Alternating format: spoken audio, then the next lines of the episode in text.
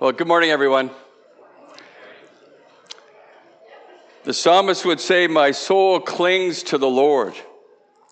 And uh, we hold fast to him, don't we? And we hold fast to his word as we open up the word of God now. And that's how we, we hold fast to him. And we know he will hold us fast uh, through all of our days and all of our lives. So this morning, we're going to be uh, continuing our series in the art of Christian living. Last week, we started fighting sin. And this week we're looking at shame, in a sense, exposing shame, bringing it to the light, allowing uh, the Lord to minister to each one of our hearts. So we're going to start by turning to Genesis. In your Pew Bibles, uh, just open that first page or two, and you should be there. Genesis chapter 2, verse 20. And we'll read to chapter 3, verse 10.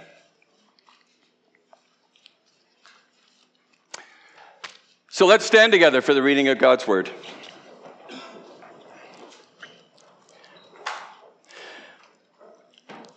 Two twenty of Genesis. The man gave names to all livestock and to the birds of the heavens and to every beast of the field, but for Adam there was not found a helper fit for him. So Yahweh God caused a deep sleep to fall upon the man. And while he slept, he took one of his ribs and closed up its place with flesh. And the rib that the Yahweh God had taken from the man, he brought into, he made, sorry, into a woman and brought her to the man. Then the man said, This at last is bone of my bones and flesh of my flesh. She shall be called woman, because she was taken out of man. Therefore, a man shall leave his father and his mother and hold fast to his wife, and they shall become one flesh. And the man and his wife were both naked and were not ashamed. Now the serpent was more crafty than any other beast of the field that Yahweh God had made. He said to the woman, Did God actually say, You shall not eat of any tree in the garden? And the woman said to the serpent, We may eat of the fruit of the trees in the garden, but God said, You shall not eat of the fruit of the tree that is in the midst of the garden, neither shall you touch it, lest you die. But the serpent said to the woman, You will not surely die. For God knows that when you eat of it, your eyes will be opened and you will be like God, knowing good and evil. So when the woman saw that the tree was good for food and that it was a delight to the eyes and that the tree was to be desired to make one wise, she took of its fruit and ate. And she also gave some to her husband who was with her, and he ate. Then the eyes of both were opened, and they knew that they were naked and they sewed fig leaves together and made themselves loincloths. And they heard the sound of Yahweh God walking in the garden in the cool of the day. And the man and his wife hid themselves from the presence of Yahweh God among the trees of the garden. But Yahweh God called to the man and said to him, Where are you? And he said, I heard the sound of you in the garden, and I was afraid because I was naked, and I hid myself. This is the word of the Lord. You may be seated. Let's pray. Heavenly Father, as James has already mentioned, we don't want this to be a mechanical exercise of just speaking words, but Lord, that it might be with the unction of your Spirit and with the movement of your Spirit among us, Lord, transforming us and, and blessing us so, Lord, we, we cling to the word that sets us free. We cling to the truth. We cling to your love, the love of the gospel. So, Lord, open up our hearts today to receive and be blessed by you. In your name we pray. Amen. Well, that was the creation chapter. Genesis 1 moving into chapter 2. And something wonderful happened on day six, the day that the Lord made the beasts and the livestock, and then said, Let us make man in our image. And man became a living being. The Lord said to Adam, Come and meet your anesthetist. By the way, it's me. And meet the surgeon. It's also me. And the Lord took Adam and he put Adam into a deep sleep. And then he took one of his ribs. And from that rib, God made woman. And then Adam started to sing, At last. bone of my bones, flesh of my flesh. This is the inspiration for Etta James' favorite song, her famous song, At Last. It will also be the theme of Seth and Bree's wedding in August. At last. but at last, Adam said, Bone of my bones, flesh of my flesh. And what the two shall become one flesh. And it said, And God blessed them. So, could it get any better than that? Man and woman come together, woman taken out of man and made, and now the two coming together in one flesh. Is this not amazing relationship that God has allowed us to have? And the man and the woman were both naked and unashamed. The sermon title today is To Be Unashamed of Shame. And the goal of the sermon is to recognize that shame dwells in each one of our hearts and to encourage an ethos at Maple Avenue where we can bring our hearts to the light, and that we might let love abound, and that we might truly love one another here in this church family. So there'll be three parts to the sermon. Shame begins in Eden, the fall into shame. The second part will be shame on you and shame on me, the reality of shame. And then the last part, we'll look at a way forward, loving one another at Maple Ave. So, part one the fall into shame. Where were Eve's eyes? Where was her heart? What was she seeing and desiring? And when that desire conceived, what does the Bible say? It gives birth to sin.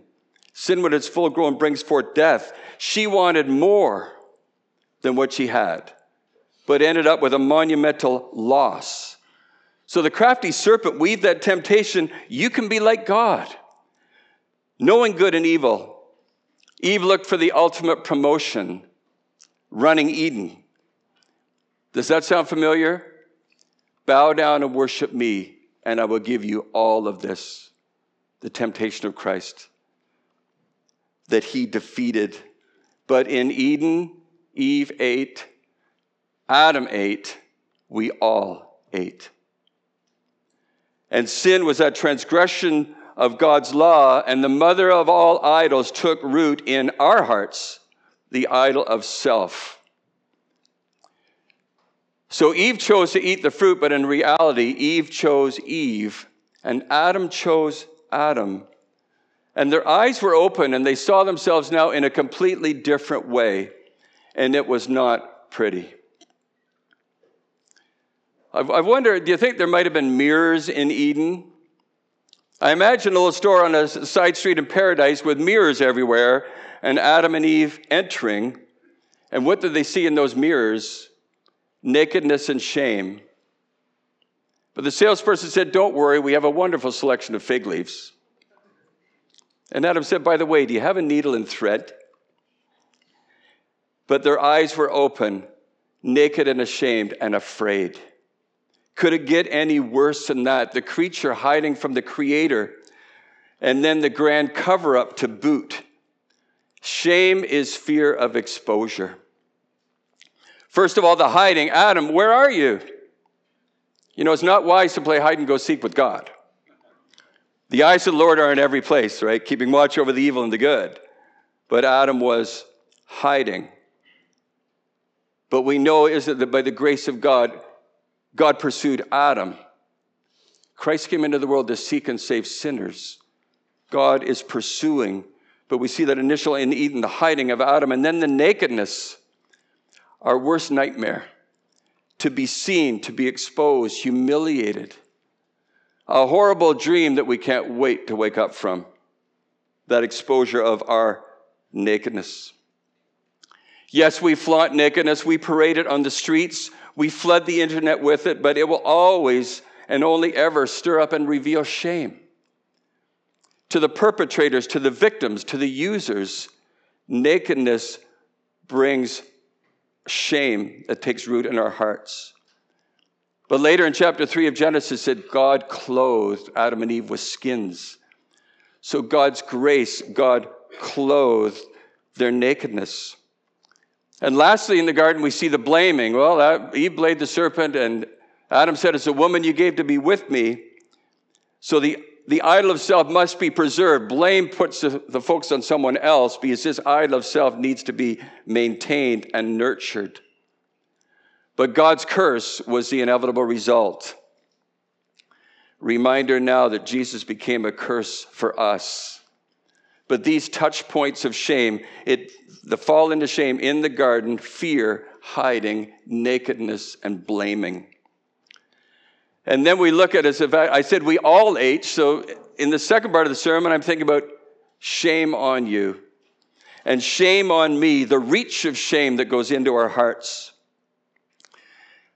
There is a difference between guilt and shame. Last week we looked at sin. Guilt goes into a courtroom with a judge, and you yourself are there, and the judge, you did something wrong, and you have to deal with that. But shame is different. Shame lives in community. And through, though the community itself can even feel like a courtroom, and it's saying to you, you don't belong. Shame says you are bad. Guilt says you did something bad. Shame says you are bad. And what a prison that becomes for us. We might see shame as instrumental in our story of salvation. For me, it was deep shame before I came to the Lord. Sexual immorality and all of the pain that that caused. And but then coming to the point of actually an anxiety that I had to deal with, shame bringing an anxiety to me that ultimately led me to seek a way forward, and it was the gospel, hearing the gospel. So, well placed shame, we might say. God uses shame, and in the, in the positive sense, it leads us to the cross. When we bring shame to the cross, that is God's use of shame in such a powerful way. Shame brought me to the cross.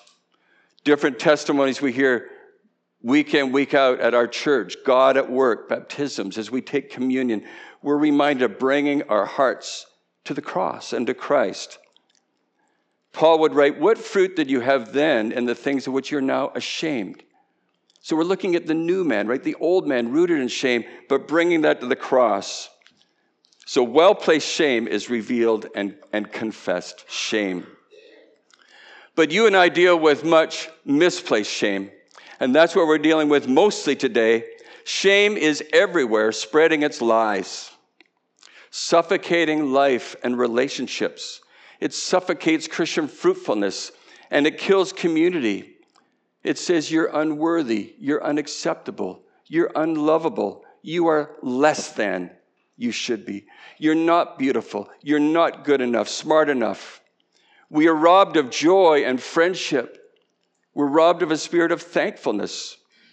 It imprisons, it loves concealment, it, ba- it makes us back into a corner. Most counselors would say today the number one issue facing Christians, even, is shame.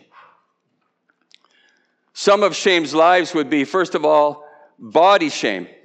The lie, our body with its imperfections, is something to be ashamed of. If only I was like this. If only I could change this about me. We spend lots of money trying to overcome our physical liabilities, chasing an appearance that we think will make us happier. You know, it was a number of years ago, you know, I got out the straight edge razor, gave myself a quick shave before church, and looked back in the mirror, and there were at least six or seven bloody cuts on my face.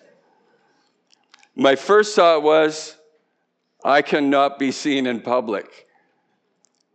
Fearing that someone might see who I really was. I was afraid, revealing not just my appearance, but my ineptitude. Shame just kind of makes us think about self, right? How are they going to view me? Can I bring this cut up face into the public setting of my church? I was concerned. I said, Barb, just tell him he's got a heck of a fever or something. But, anyways, body shame, even those little ways remind us that we worry a lot about appearance. And we worry about how we might be seen and understood by others. And just a note here I want to say to dads, to daughters. How what a wonderful opportunity we have as dads to tell our daughters how beautiful they are and how precious they are and how loved they are. and that you might give them a refuge, that one day they'll see through you that the Heavenly Father who receives us for who we are loves us for who we are and, and enfolds us. A dad's heart can be such a refuge. You are a gift to your daughters, and you can give them a wonderful, wonderful gift.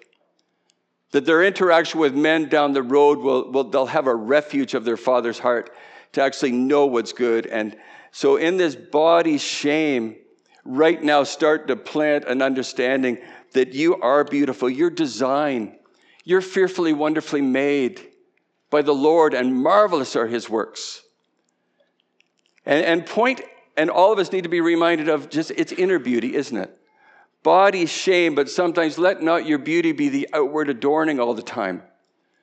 Of ranging hair and wearing gold, putting on fine apparel, Peter would say, but rather let it be this hidden person of the heart with an incorruptible ornament of a gentle and quiet spirit. There is nothing more for us really to adorn. We are clothed in Christ. Body shame. And social shame. The lie is you don't belong, you don't fit in, you're not good enough. It's safer for you to do church at home. Do you find it hard to come through the doors of the church? Do you find it hard to mill around the foyer after church? It kind of comes from this little prison we're, we're in, as I say, of just this social shame that really deep down, I don't fit in. I'm not good enough. Do I really belong? And it's, it's a lie that shame gives us. As I said earlier, shame limits our, our sense of fellowship and limits our community.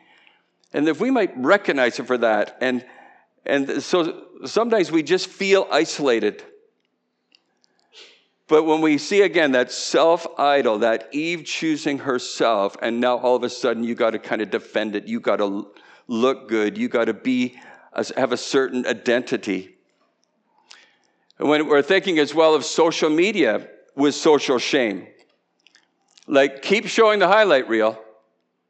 Don't let them see the full analytics of you a place where we don't need to become vulnerable, a place where we can ignore brokenness and ignore really where the rubber meets the road of our lives, where our real need is. So, social media is a place where shame can keep hiding, keep concealing itself, keep us in a prison. So, this shame that reaches into our, our lives body shame, social shame shame thrives in secrecy. So say yes to solitary pursuits, not communal ones. Overwork, overcommit. Say yes to everything and just do, do, so that you might actually, your reputation might be okay. But there is nothing more that we need to prove, do we? Because we're united with Christ, who's finished the work. So, a social shame, we need to kind of let go of just keep trying to prove and keep trying to keep the mask on. And lastly, performance shame. Coming from the lie that our work, success, and accomplishments are what makes us have worth. It, shame keeps us from being honest about who we really are, our less than perfect moments.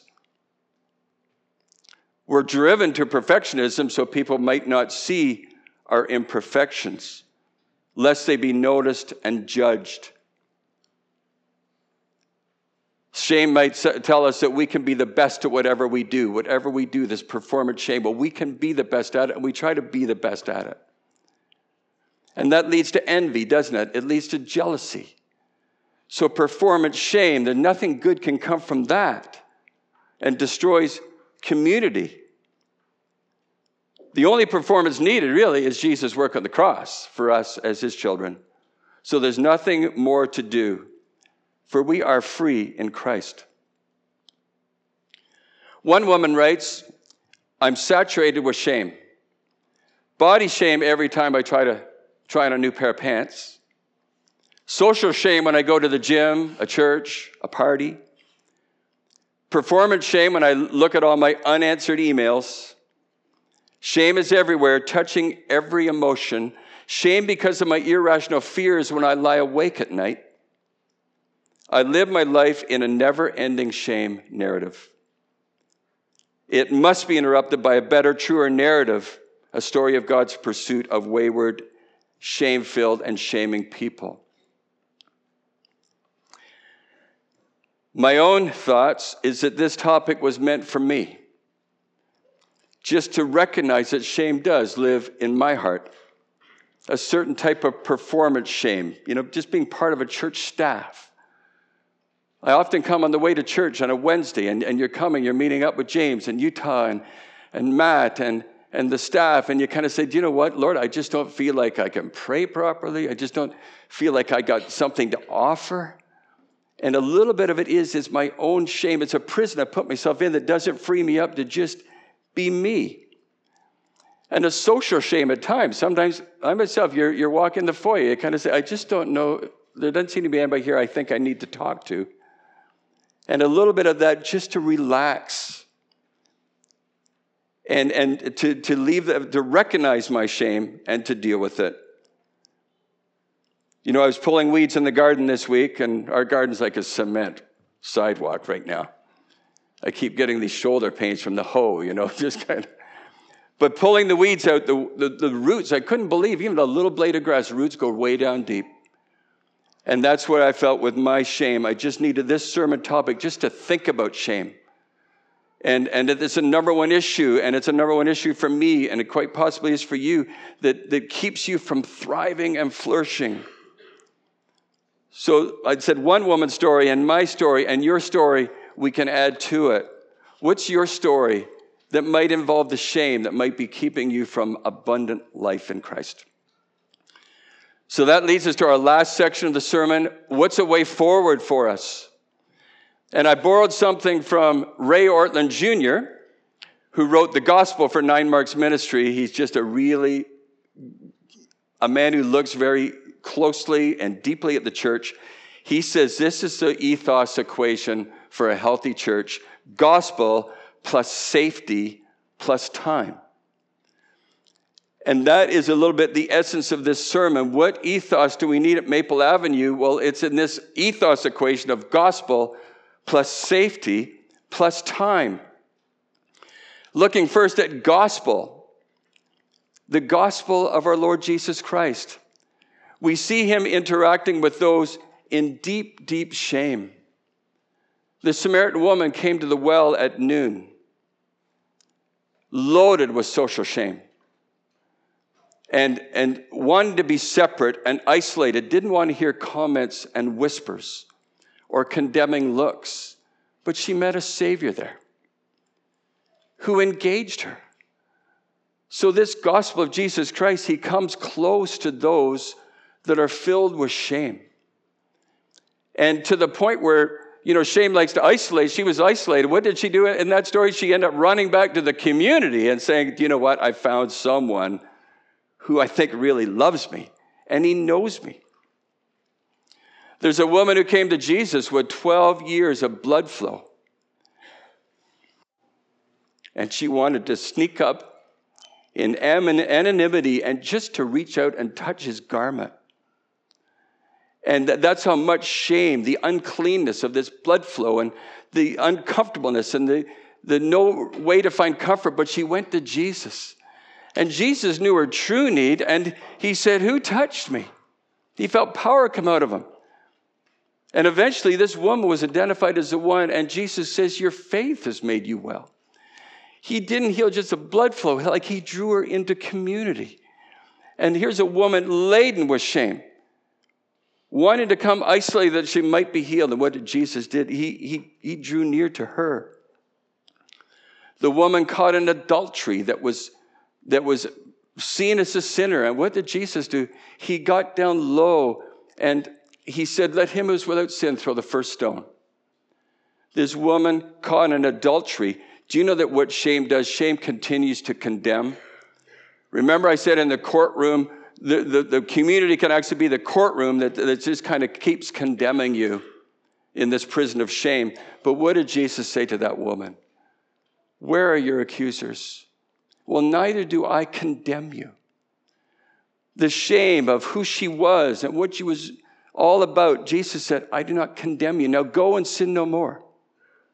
Freedom from shame that again lifted her up to freedom in community. And the leper, Jesus met a leper. What can you make me clean? And what did Jesus do? This leper who were unclean and isolated and, and don't go near them. Jesus, what? Reached out. The first step of healing to Jesus was reaching, reaching out to the one so filled with shame. This man bound in leprosy, and he reached out to touch him. And Jesus brought cleansing and moved with pity. He said, I, I can heal you, be clean. This is what Sam Allberry says in, in light of that, that man with leprosy. He says, Jesus' cleanness is a far more powerful contagion than the dirt that is in us. There's always more that's right in Jesus than what's wrong in us. There's more grace in Him than offense in us. There's more forgiveness in Him than sin in us. The very worst in us cannot compete with the best that's in Christ. We can't sully Him, but He can purify us. And however deep our mess goes, Allberry finishes, Jesus, God's holiness goes deeper. We will never exhaust the holiness of God. So, this gospel, this Jesus coming alongside those who were shamed and broken. So, the second part of the gospel is just the same shame of Jesus' own suffering. Turn with me now to Hebrews chapter 12.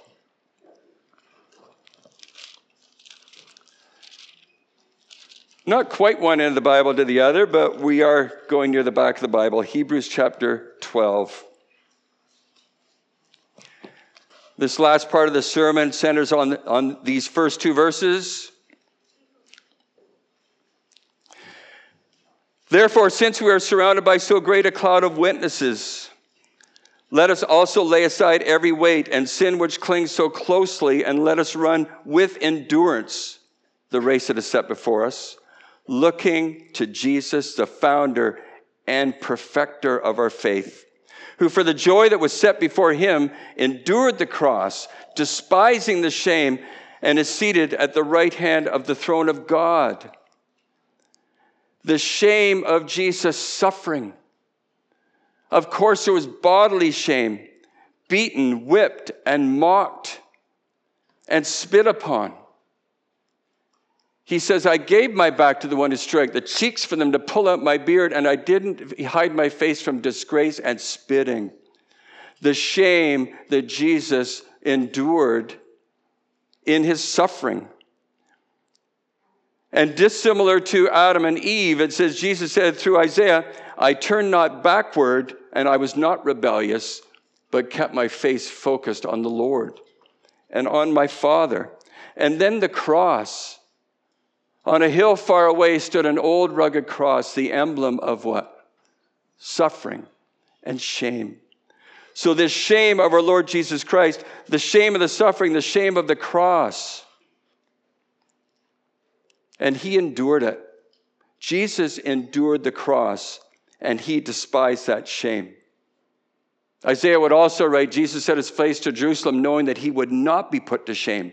He despised the shame. He took the shame, but he himself entrusts himself to God, knowing that he would not be put to shame.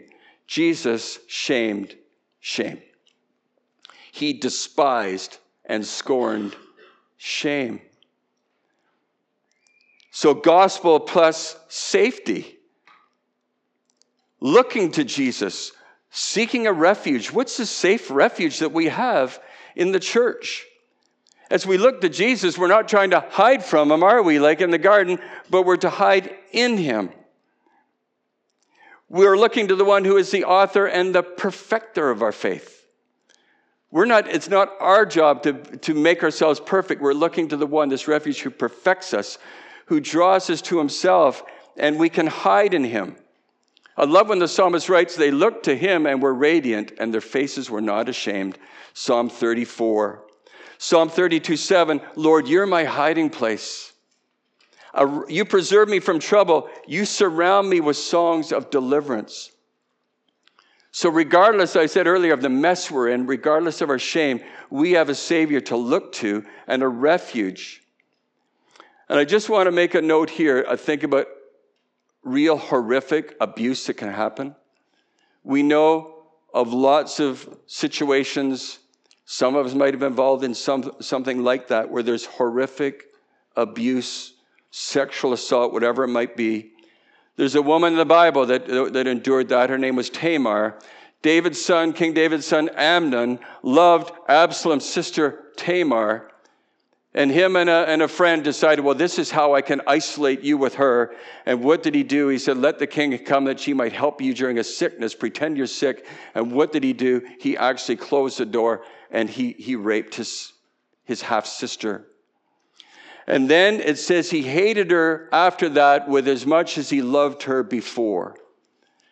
And he just kind of cast her out. And Tamar found a refuge in her brother's house. Tamar lived her life with her brother Absalom. And I think that's a little, that was a way forward for Tamar. Where can she go? And I just want to make note that we do have a refuge, and it's in the house of God. It's with Christ, not Absalom's house, which is okay for a sister, but for us who are abused, Christ comes and he comes for the broken, the abused, the hurt, the ones loaded with shame. We can trust our shame with the Lord, our shepherd. And I would invite you to find healing in the church, healing in the church of God. God gives us His Word, His Spirit, and so many resources in this community to deal with horrible shame. So, church family, our new spirit sealed hearts are a refuge for each other just as we end up this sermon, to think about what's the fruit of the Spirit. It involves kindness, goodness, gentleness, faithfulness. Paul would write to the, to the church in Ephesus be kind to one another, tenderhearted, forgiving one another. Uh, when we go through, there's a, you know, we go through school zones, we see this flashing lights, slow down. Slow down here because this is a school zone. Well, the church is a place, let's just slow down and be the refuge we need to be. This is a Christian zone, a zone for weary travelers to help get them across the street, to enter the building, to find rest and refreshment, to be loved, to be prayed for and listened to. There's no condemnation to be preached here. There's no condemnation from the Lord to the woman caught in adultery to those who are in Christ and come to him and bring their shame to him, you will not hear condemnation. You know, Paul would write the Philippians, let love abound with wisdom and discernment. Well, what does that look like? What does wise and discerning love look like? It understands there's shame in each one of us. It understands how broken we are, and we can come together in such a wonderful refuge. Jen Michelle writes, until we're allowed to be the mess we are, we'll continue the lying, the hiding, and the pretending. So at Maple Avenue, let's just come and we're coming to Christ, come into the light. Shame does not want to be exposed, but coming into the light and recognizing we're all broken, are we not? My mom used to, we watch Rudolph the Red-Nosed Reindeer. You know, you get excited all day. It's on TV at night. And mom said when they show that Misfit Island, she used to stop and say, That's the church for her. Toys that nobody could really want. And, and the church is a place where we can come into the light as ourselves and we can find be vulnerable and find empathy and we can find a hospital for the shamed not a museum for saints we can speak the truth and love to one another here at maple avenue and not just this word that is truth, thy word is truth, but the truth about who we are, the truth about what's in our hearts. Shame disappears when we are known, when we're, we honor one another. Shame cannot stand the light of truth telling and community. So, lastly, just this time gospel plus safety plus time to be still together, to pray, to show hospitality as I mentioned earlier, I'm a brother that deals with shame, and I know I live amongst a people who deal with shame. I want to see you as I need you to see me, that we might become more like Christ together, gentle, lowly, compassionate. So in our homes and our marriages, take time, spouses, be a cheerleader, and parents, take advantage of the time to delight in your children and, and build them up.